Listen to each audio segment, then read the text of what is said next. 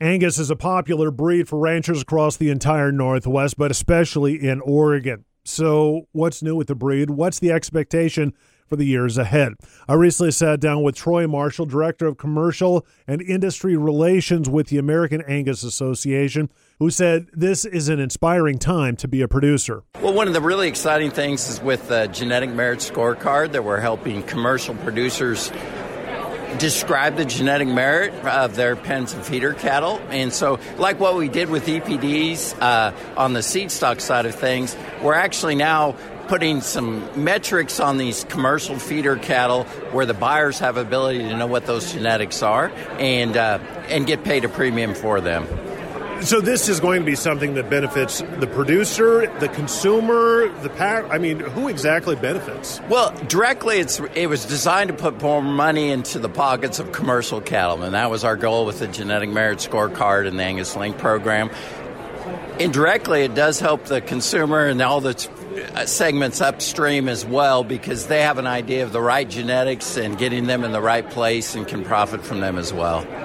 How important are genetics when it comes to having better herds and a better product? genetics have never been more valuable than they are today. Uh, with high input costs, you know, feed conversion, all those things, the genetics play a huge role there. And we're also seeing on the demand side, the demand for high quality product, you know, certified Angus beef and prime product has never been higher. And all those are really driven by genetics. Um, so I don't think there's probably one single factor. There's a lot of things that go into the profitability equation, but genetics play a huge role. Troy, talk to me about that demand. Where are you seeing the most demand? Is it domestically? Is it internationally?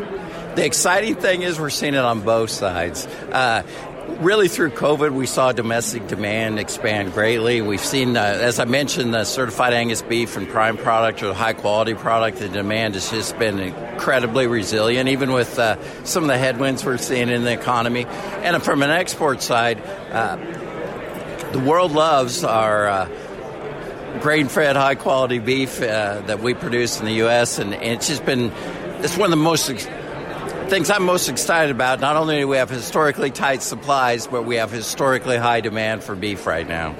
You know, so much talk has been about struggles with the supply chain, getting products in. Was there any struggle to get products out?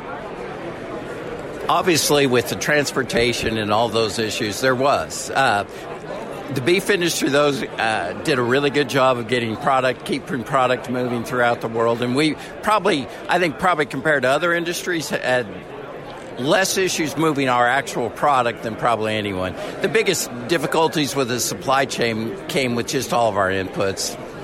So. I, am going to ask you a two part question. What can producers look forward to in 2023? And what can consumers look forward to in 2023? I think from a consumer standpoint, they can look at a product that continues to be more consistent, higher quality, uh, meets their demands. Uh, from a producer standpoint, the exciting thing is I think we're looking at higher prices. Um, uh, we're going to see some higher input prices along with that, so production efficiency is going to be really, really important. But uh, we're going to see prices that we haven't seen since probably that 2014-15 timeframe. So very good times. I think the biggest thing is just as a Angus breed, we've kind of a lot of talk about certified Angus beef and the end product side of things, and uh, as we look to coming back out of these drought situations and rebuilding the cow herd. Um, I just maybe throw in there too.